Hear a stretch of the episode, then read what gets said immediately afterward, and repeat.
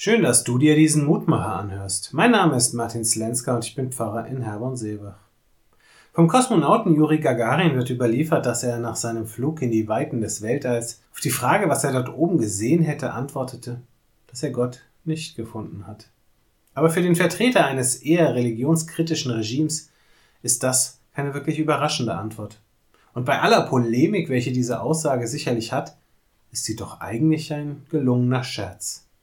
Denn wer wirklich erwartet hat, dass er Gott bei einem Flug ins Weltall zu Gesicht bekommt, hat entweder keine Ahnung oder kein allzu großes Vertrauen in die Konstruktion seiner Rakete. Gott lässt sich nicht verorten. Wir Menschen können nicht sagen, wo genau er zu finden ist. Und wenn wir behaupten, er wäre dort und nur dort zu finden, dann ist er im nächsten Moment ganz sicher schon längst nicht mehr da. Gott entzieht sich unserer Festlegung und ist dort, wo er sein muss.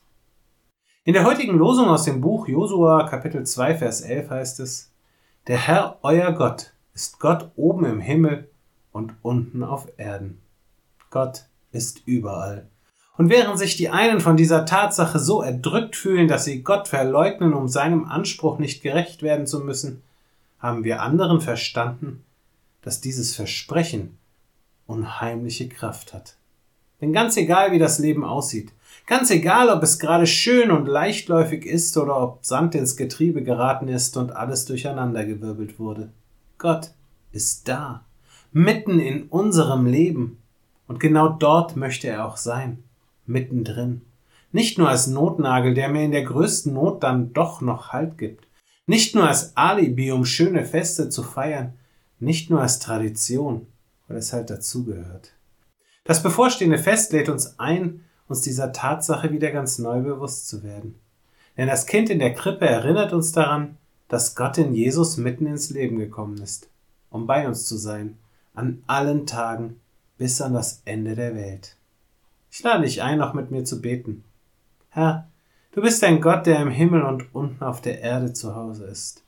Wenn wir dich suchen, dann können wir dir überall begegnen, und dafür danke ich dir. Ich danke dir dafür, dass du dich nicht vor uns versteckst und uns in dieser Welt und an dieser Welt verzweifeln lässt. Wie leicht das wäre, das weißt du nur zu gut.